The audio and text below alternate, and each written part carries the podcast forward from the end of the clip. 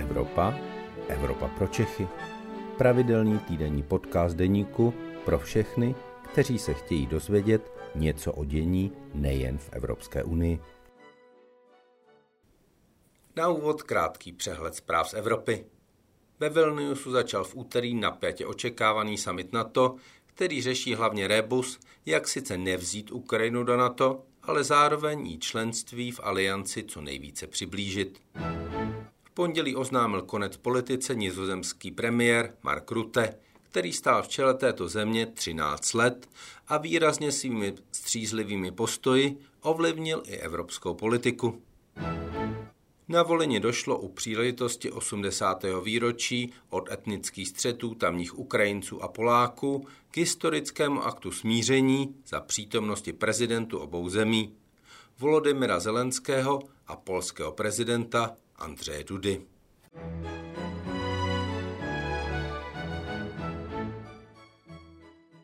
Dobrý den, je středa poledne a tak je to vaše oblíbená Evropa pro Čechy, u které vás vítá evropský editor deníku Luboš Palata. Dnes se podíváme do Vilniusu na probíhající summit NATO, o kterém si budeme povídat s bezpečnostním analytikem z Karlovy univerzity v Praze, panem Janem Ludvíkem. Dobrý den, pane Ludvíku. Co se dá od summitu NATO očekávat a co tam naopak určitě nebude, co se tam naopak určitě nestane podle vás? Dobrý den. To je dobrá a velmi široká otázka. Samozřejmě ta, to klíčové je, jak se summit postaví k dalšímu, k další podpoře Ukrajiny a to asi na čem se bude lámat chleba je otázka členství Ukrajiny v NATO. Nesnad, že bychom v tuhle chvíli úplně eh, mohli čekat, že eh, Ukrajina bude, bude do NATO přijata, ale otázka je, jestli Ukrajina už dostane nějaké konkrétnější, eh, nějakou konkrétnější cestu k tomu, kdy by tedy mohla do NATO vstoupit něco, co bude nad rámec těch vágních příslibů, které Ukrajina dostala v roce 2008 na bukurešském summitu, na které v podstatě, když to jako zjednoduší, můžeme číst, jakože Ukrajina jednou do NATO vstoupí, ale možná to nebude v dalších sto letech. Joe Biden v této souvislosti zmínil, že by Ukrajina mohla dostat pozici, jakou má u americké administrativy Izrael, Znamenalo by to pro Ukrajinu jistotu pravidelné vojenské pomoci a pravidelných vojenských dodávek od Spojených států a je to něco, co by mohlo Ukrajinu alespoň částečně uspokojit? Ukrajina by dozajista preferovala na členství, nicméně je potřeba říct, že jaksi členství v NATO je pro Ukrajinu, nebo členství v NATO je pro Ukrajinu tou nejlepší bezpečnostní zárukou a zároveň členství je taky nejefektivnější způsob, jak Ukrajině tyhle bezpečnostní záruky dát. S jednou obrovskou výjimkou, teda respektive s jedním obrovským ale, a to je, že členské státy musí být skutečně připraveny Ukrajinu vojensky bránit.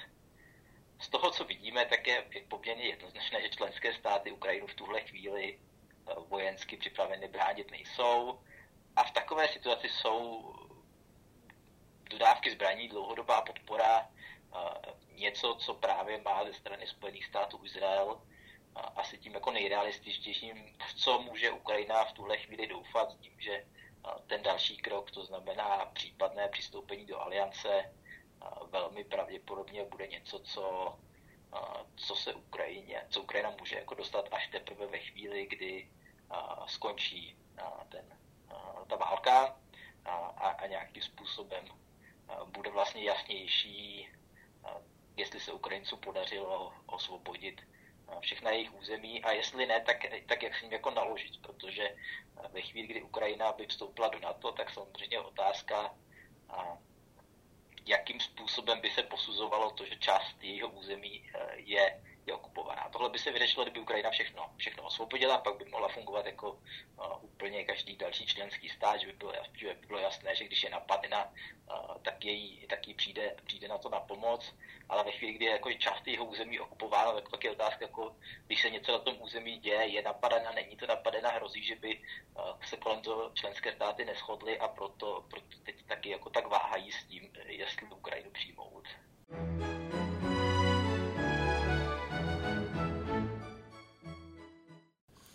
A je tady určitý precedens v západním Německu v roce 55, kdy vlastně jsme vzali do NATO stát, který eh, také vlastně pokládal nějaká další území za eh, součást území, na která, která si nějakým způsobem nárokuje.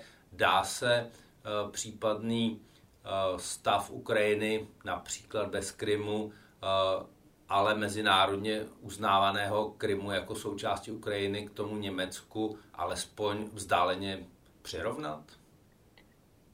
Já si osobně myslím, že ten plán není úplně špatný a asi ho není realistické pořád jak si uvést do chodu ve chvíli, kdy se stále bojuje, kdy nejsou, není jasné, kde se přesně nachází ty, ty linie, ale ve chvíli skutečně jako kdy ten konflikt nějakým způsobem přestal.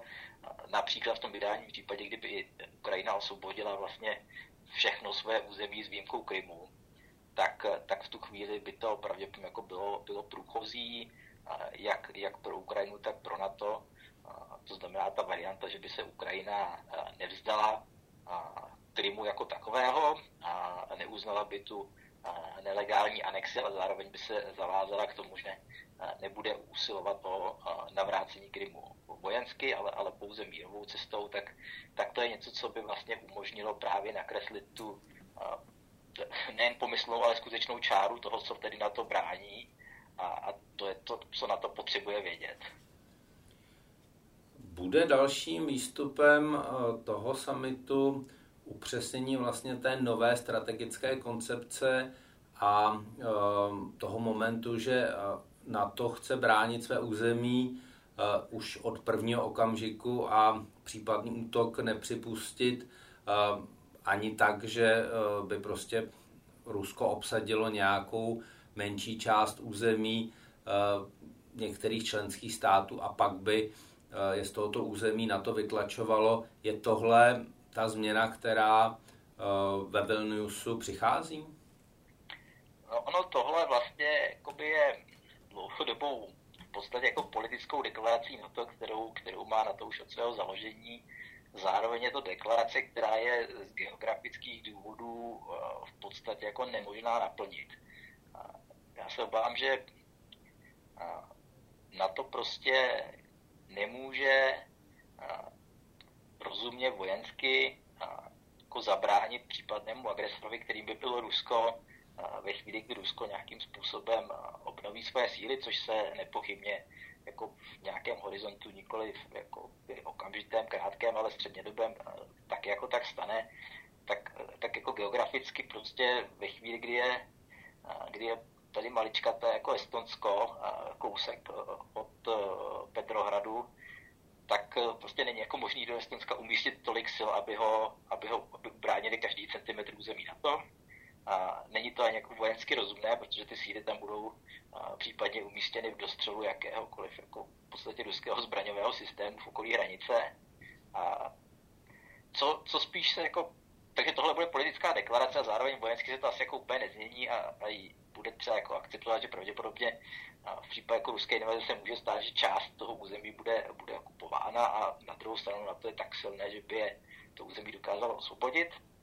Co se může otevřít, je, je otázka a, vojenských ambicí na to a, z hlediska obraného plánování, to znamená, jestli náhodou nedojde k navýšení těch takzvaných NATO Capability Targets, a, v podstatě těch kapacit, které mají a, mít členské státy k dispozici, které na to identifikuje na základě těch eh, možných scénářů ohrožení a potom ty kapacity, které mají členské státy mít eh, k dispozici, jak si rozdělí mezi ty členské státy, to znamená například to je ta dobře, dobře, známá, eh, dobře známý požadavek, že Česko má být schopno nasadit ve prospěch na to těžkou brigádu. Tak je otázka, jestli tohle se neotevře, jestli se tyhle, tyhle ty kapacity nebudou navyšovat.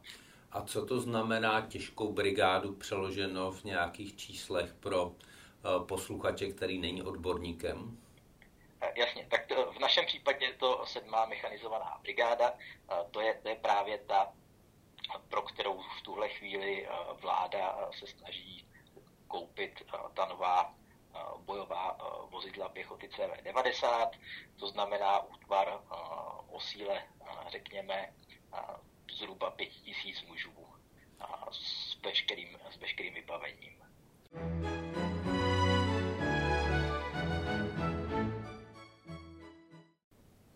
Dá se říci, že eh, po tomto samitu se členství zemím jako Česká republika, Slovensko a dalším, které dávali na obranu výrazně méně, než eh, měli podle toho závazku 2% v příštích letech prostě prodraží?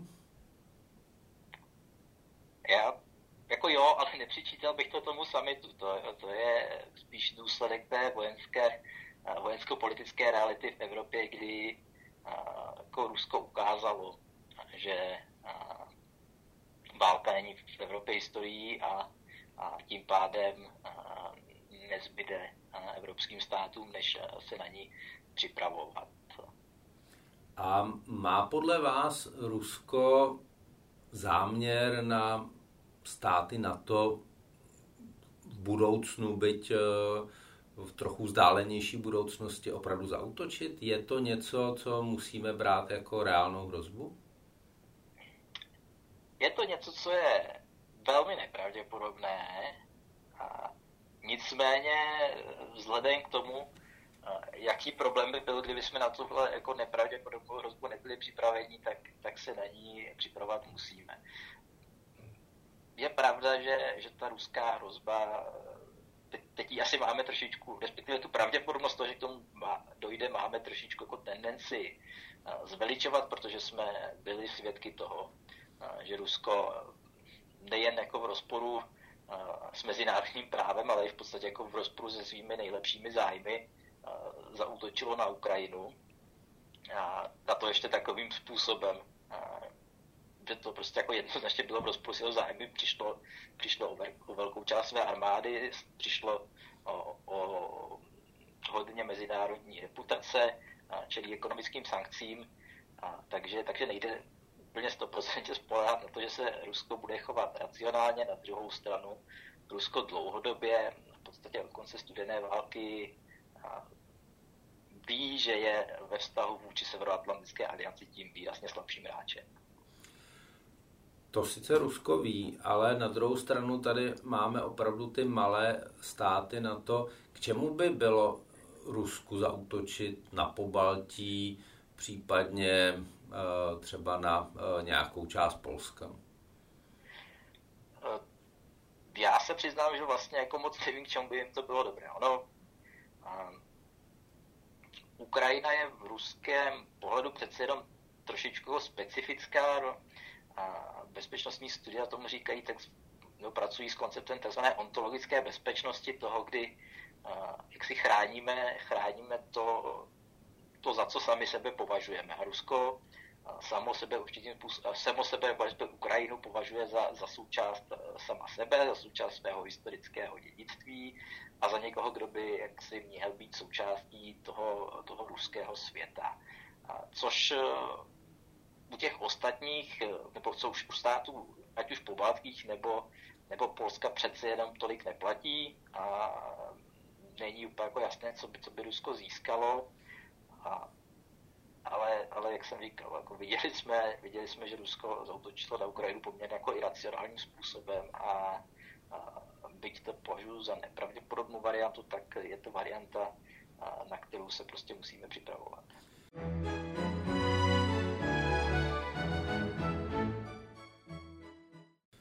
Když se ještě vrátíme k Ukrajině, dá se říci, že ta válka se blíží k nějakému svému závěru? Sledujeme něco, co by se dalo nazvat posledním dějstvím?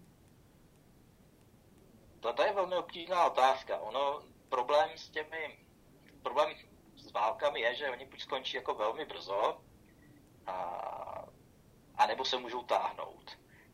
A ve chvíli, kdy už ta válka překročí v podstatě dobu jednoho roku, tak, tak se velmi často táhne dlouho, ta její intenzita třeba, třeba i klesne, ale těm stranám jako dlouho vydrží usilovat o, o lepší situaci. Ještě, ještě pořád neznáme výsledek ukrajinské ofenzívy, to je něco, co, tu, co ten konflikt potenciálně může ukončit, nicméně eh, do posud přece jenom ukrajinské síly eh, musí čelit eh, poměrně obtížné situaci, kdy, kdy ruská obrana je evidentně dobře připravená, ruské jednotky se nechovají zdaleka tak nekompetentně a, a nešikovně, jako, jako se chovali před rokem a zároveň je vidět, že ta současná situace přeje obráncům. Ukrajinci se dokázali vyhnout a tomu nejhoršímu, tomu, tomu co těm chybám, které, které dělal Rusko, respektive dokázali se jim vyhnout ve většině případů, kdy nenasazují velké koncentrace a plněné techniky.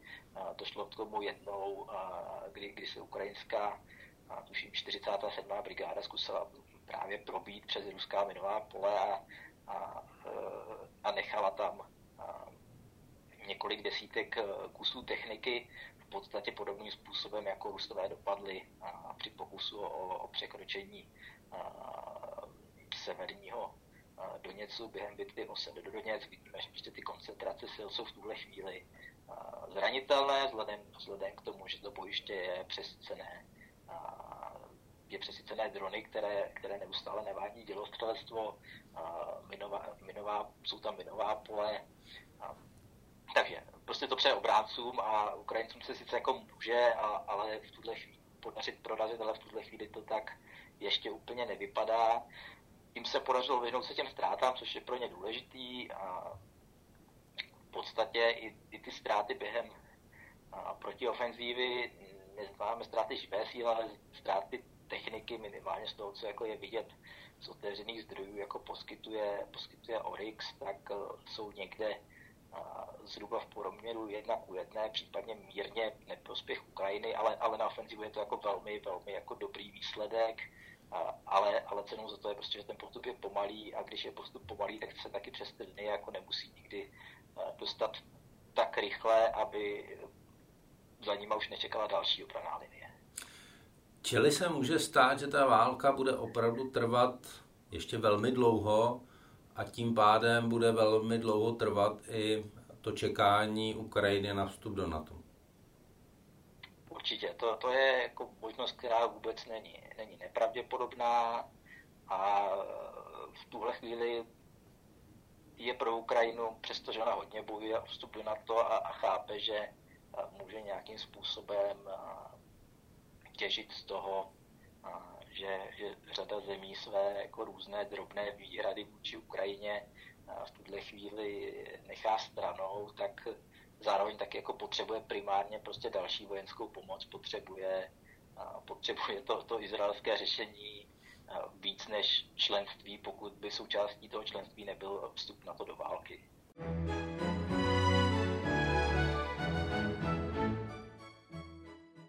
Když se na to podíváme z globálního pohledu, já jsem e, například byl nedávno na jihu Afriky a tam prostě ten konflikt vypadá jako evropská lokální válka.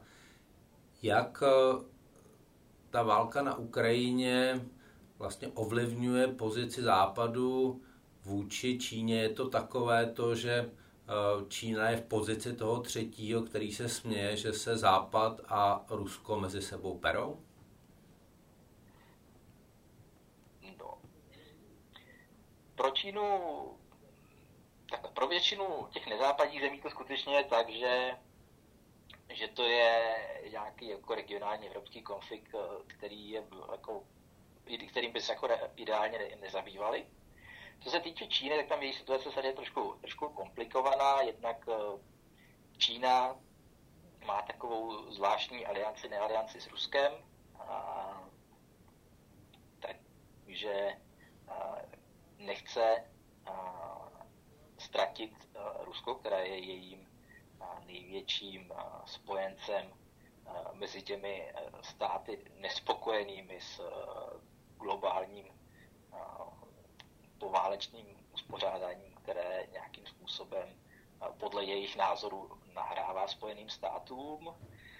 Na druhou stranu Čína úplně nechce jakoby, se stát tím darebáckým státem a, a zpřetrhat všechny vazby se Západem a, a snaží se nějakým způsobem balancovat to svoje spojenectví s Ruskem a zároveň úplně nezničit svoje vztahy se Západem.